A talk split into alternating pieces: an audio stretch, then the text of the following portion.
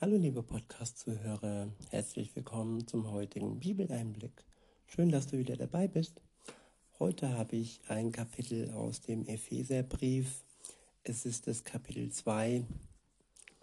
Ich verwende mal wieder die Übersetzung Gute Nachricht. Ähm, der erste Abschnitt ist überschrieben mit Vom Tod zum Leben. Ab Vers 1 heißt es, auch ihr habt an diesem Leben teil. In der Vergangenheit wart ihr tot, denn ihr wart Gott ungehorsam und habt gesündigt. Im Zustand des Sündigens, im Zustand des gegenüber Gott Ungehorsams sein, ist man tot. Man ist, ja, aufgrund der Sünde die an uns haftete und noch nicht von Jesus reingewaschen wurde. Also wir wurden noch nicht von ihm reingewaschen. In diesem Zustand waren wir oder sind wir tot. Denn wir waren Gott ungehorsam und haben gesündigt. Weiter heißt es, ihr habt nach der Art dieser Welt gelebt und euch jener Geistesmacht unterworfen. Ja, viele, die vielleicht sagen, ich glaube an keinen Gott und äh, ich bin unabhängig, unterwerfen sich dann trotzdem einer Geistesmacht, auch wenn sie denken, sie wären frei und unabhängig. Denn entweder leben wir für die Welt und in der Welt oder wir leben für Gott und sind so nur noch Gäste und keine wirklichen ja, dauerhaften ähm, heimischen Menschen in dieser Welt. Denn wer mit Jesus zusammen unterwegs ist, wer durch ihn, nachdem er seine Schuld bekannt hat und von ihm erlöst wurde, ja, wer durch ihn rein gemacht wurde, gerecht gemacht wurde vor Gott, der hat ein Anrecht auf den Himmel. Er ist sozusagen schon Himmelsbürger, auch wenn er noch für eine kurze Zeit hier auf Erden zu Gast ist und lebt. Weiter heißt es, die ihr Reich zwischen Himmel und Erde hat und von dort her ihre Herrschaft über diese Welt ausübt. Sie wirkt noch jetzt als Geist der Verführung in den Menschen, die sich Gott nicht unterstellen. Wer sich Gott nicht unterstellt, der ist verführt, verführt vom Bösen, verführt vom Teufel, verführt von dieser Welt auch wenn er denkt, er würde sein Leben genießen und er hätte ein gutes Leben. Aber trotzdem ist es ein Trugschluss, weil ja, der Lohn der Sünde ist der Tod. Weiter heißt es, so wie sie, so wie sie haben wir alle früher gelebt. Ja, alle kommen wir dorthin ob wir jetzt noch dort sind oder ob wir daher kamen. Insofern kann sich niemand rausreden und sagen, nur weil ich jetzt auf der Seite Gottes stehe, bin ich etwas Besseres und sich über die Menschen überheben, die noch ja verführt in der Welt unterwegs sind. Im Gegenteil, ja, es sollte unser Herz erweichen, es sollte uns wirklich ja, zu Tränen rühren, wenn wir dieses Glück genießen können und die anderen, die zwar denken, sie hätten ihren Spaß, ähm, ja, Richtung Tod unterwegs sind. Nicht Hochmut, sondern Mitgefühl, Mitgefühl, weil wir selbst schon in dieser Lage waren, wenn wir jetzt ja mit Gott unterwegs sind und andere noch nicht. Weiter heißt es, wir haben uns von unseren selbstsüchtigen Wünschen leiten lassen und getan, was unsere Triebe und Sinne verlangten. Ja, das klingt nach Fremdbestimmtheit, das klingt nach, ja, wir, wir waren gesteuert von unseren ähm, selbstsüchtigen Wünschen, das sogenannte Glück, das jeder sucht und sich mit ganz schlimmen Mitteln manchmal ja erkauft oder erzwingt und dies auch unsere Triebe und unsere Sinne, die uns gesteuert haben und ja fast animalisch zum Ziel ja den Abgrund getrieben haben. Weiter heißt es, und darum waren wir wie alle anderen Menschen nach unserer ganzen Wesensart dem Strafgericht Gottes verfallen. Ja, Gott möchte, dass wir rein sind, dass wir heilig leben und wer seinen Spaß hat, der ist es eben oftmals nicht. Aber ich möchte nicht falsch verstanden werden. Es macht Spaß, als Christ zu leben. Und ein besseres Wort wie Spaß ist eigentlich Freude.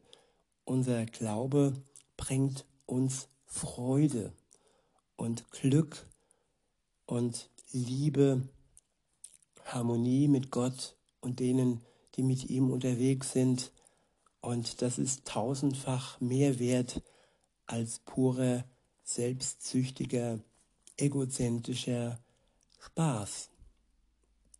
Weiter heißt es, aber Gott ist reich an Erbarmen. Er hat uns seine ganze Liebe geschenkt. Ich wiederhole, aber Gott ist reich an Erbarmen. Er hat uns seine ganze Liebe geschenkt.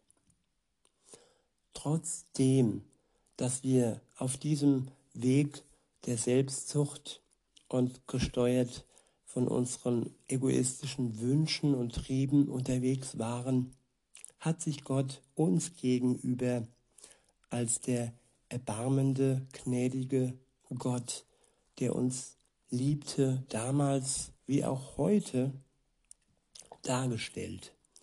Und das ist wirklich ein riesengroßes Geschenk, Viele martern sich und ja, zerfleischen sich selbst ähm, wegen ihrer Schuld, wegen ihrer Sünde, die sie ja mit sich herumschleppen. Aber liebe Zuhörerin, lieber Zuhörer, das ist kein Grund, denn Jesus ist genau deshalb für uns alle gestorben, damit wir uns nicht mehr quälen müssen und damit er uns verzeihen kann, aber auch wir uns verzeihen können und loslassen können, die Schuld und all das, was wir ja taten und auf uns äh, genommen haben.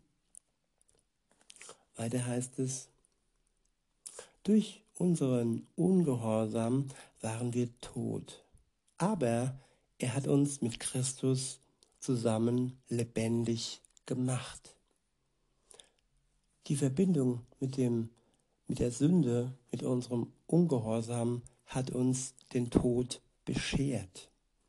Aber die Verbindung mit Jesus Christus beschert uns das Leben.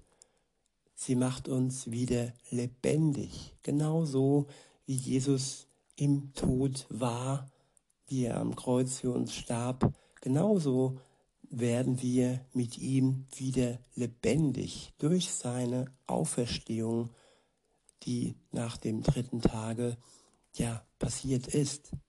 Und wenn er lebt, so dürfen auch wir leben durch den Glauben an ihn und durch den Glauben an seinen Tod am Kreuz und an seine Auferstehung. Weiter heißt es,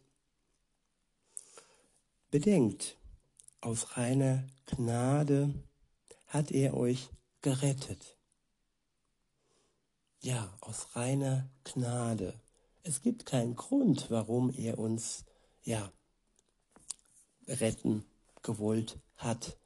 Nicht, weil er jetzt gesagt hat, ja, da gibt es einige, die sind brav und die sind gehorsam. Nein, nicht wegen unseres Gehorsams wurden wir gerettet, sondern aufgrund unseres Ungehorsams, weil es einfach nötig war, weil der Ungehorsam uns in den Tod getrieben hat. So hat er uns durch seinen Tod am Kreuz und durch die Auferstehung das Leben aus reiner Gnade geschenkt. Weiter heißt es, er hat uns mit Jesus Christus vom Tod auferweckt und zusammen mit ihm in die himmlische Herrschaft eingesetzt. Ich wiederhole, er hat uns mit Jesus Christus vom Tod auferweckt und zusammen mit ihm in die himmlische Herrschaft eingesetzt. Ja, und wichtig ist hier zu lesen das Wort hat. Es ist geschehen. Er hat uns schon mit Jesus Christus vom Tod auferweckt, wenn wir an ihn glauben. Dann müssen wir nicht noch warten, dann können wir gewiss sein, dass wir schon auferweckt wurden, dass wir schon in diesem neuen ewigen Leben leben. Und das bestätigt uns der Heilige Geist, der ab dem Tag in uns wohnt, wo wir mit ihm klar Schiff machen und uns von ihm erlösen lassen.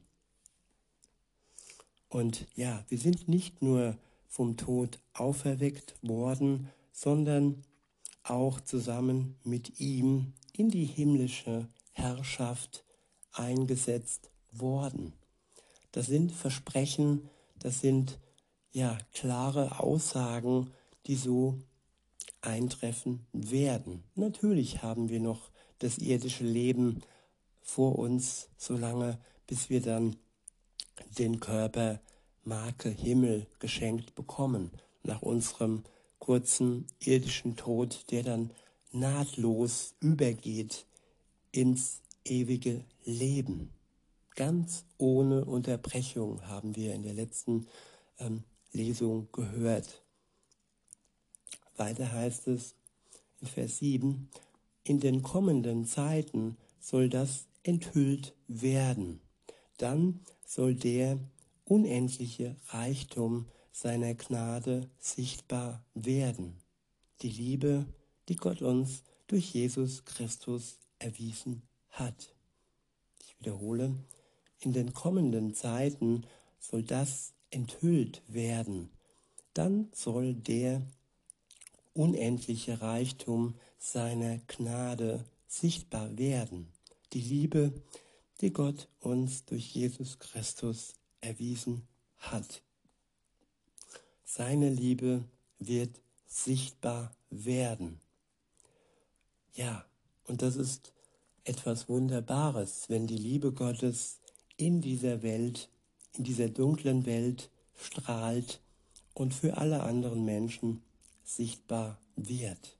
Durch uns, durch andere, durch all die Wunder, die geschehen und durch die Wiederkunft Jesu am Tag, ja, am großen Gottestag. Für uns, die an ihn glauben, zur Freude und für die, die ihn ablehnten, zum Gericht. Weiter heißt es, eure Rettung ist wirklich reine Gnade und ihr empfangt sie allein durch den Glauben. Ihr selbst habt nichts dazu getan. Sie ist Gottes Geschenk. Ich wiederhole, eure Rettung ist wirklich reine Gnade. Und ihr empfangt sie allein durch den Glauben. Unsere Rettung ist Gnade. Und empfangen tun wir sie alleine durch den Glauben, durch den Vertrauen auf jedes einzelne Wort Gottes. Und das ist das Einzige, was nötig ist, um die Rettung durch Jesus Christus zu empfangen. Und dazu getan haben wir nichts und dazu tun werden wir auch nichts. Das, was wir tun, tun wir aus Dankbarkeit und aus der Freude und Liebe Gottes heraus, nicht aus Angst vor der Hölle, nein, denn die Angst verschwindet, sobald wir die Rettung aus Gnade und Glauben empfangen haben. Weiter heißt es in Vers 9, ihr habt sie nicht durch irgendein Tun verdient, denn niemand soll sich mit irgendwas rühmen können. Ja, all die religiösen Angeber und Wichtigtuer, ja, all ihre, ihr Angeben ist sinnlos, denn ja, ihr Tun ist bedeutungslos, denn das, was Jesus tat am Kreuz und seine Auferstehung danach, das alleine ist entscheidend. Weiter heißt es in Vers 10, wir sind ganz und gar Gottes Werk. Wir sind seine Geschöpfe sozusagen. Und weiter heißt es, durch Jesus Christus hat er uns so geschaffen, dass wir nun Gutes tun können. Nachdem wir errettet wurden, erst dann können wir wirklich Gutes tun. Wir tun nicht Gutes, damit wir gerettet werden. Nein, nachdem wir von Jesus gerettet wurden, sind wir erst wirklich in der Lage, Gutes zu tun. Weiter heißt es, er hat sogar unsere guten Taten im Voraus geschaffen, damit sie nun in unserem Leben Wirklichkeit werden. Ja, diese guten Taten, die er im Voraus geschaffen hat, können wir nur tun, wenn wir mit ihm in einer Verbindung stehen. Und religiöses Getue passiert immer ohne Verbindung mit Gott. Insofern sind es dann nur menschliche Taten und nicht die Taten, die Gott schon im Voraus geschaffen hat für uns, damit wir sie dann nach unserer Errettung tun können und in unserem Leben Wirklichkeit, dass sie dann in unserem Leben Wirklichkeit werden. Der nächste Abschnitt ist überschrieben mit durch Christus geeint. In Vers 11 steht, denkt daran, was ihr früher gewesen seid. Ihr gehörtet ja zu den Völkern, die von den Juden die Unbeschnittenen genannt werden. Dabei haben sie selbst doch nur die Beschneidung, die von Menschen vollzogen wird. Jedenfalls wart ihr damals von Christus getrennt. Ihr wart Fremde und gehörtet nicht zur Gemeinde Israels. Die zu sagen, die Zusagen, die Gott bei seinen Bundschließungen gemacht hatte, galten für euch nicht. Ja, am Anfang fing Gott mit seinem Volk an. Am Anfang galt alles nur den Beschnittenen, bis dann Jesus kam und nach seiner Himmelfahrt er seinen Jüngern den Auftrag gab, geht hinaus in die Welt und macht alle zu, ja, zu Kindern Gottes. Und erst dann waren auch wir, die anderen Völker, mit einbezogen und hatten ja die Möglichkeit, mit zur Familie Gottes ja, dazu zu gehören. Weiter heißt es, jedenfalls wart ihr damals von Christus getrennt. Ihr wart Fremde und gehörtet nicht zur Gemeinde Israels. Die Zusagen, die Gott bei seinen Bundschließungen macht, gemacht hatte, galten für euch nicht. Ohne Hoffnung und ohne Gott lebtet ihr in der Welt. Jesus brachte uns die Hoffnung. Er ist unser Hoffnungsbringer. In Vers 13 heißt es, damals wart ihr fern von Gott, jetzt aber seid ihr ihm nahe durch die Verbindung mit Jesus Christus, durch das Blut, das er vergossen hat. Ohne die Verbindung mit Jesus Christus und ohne sein vergossenes Blut könnten wir Gott nicht nahe sein, wären wir vor Gott dem Vater nicht die, die wir sind, nachdem wir anfangen an Jesus zu glauben, nämlich Gerechte und Befreite, Erlöste.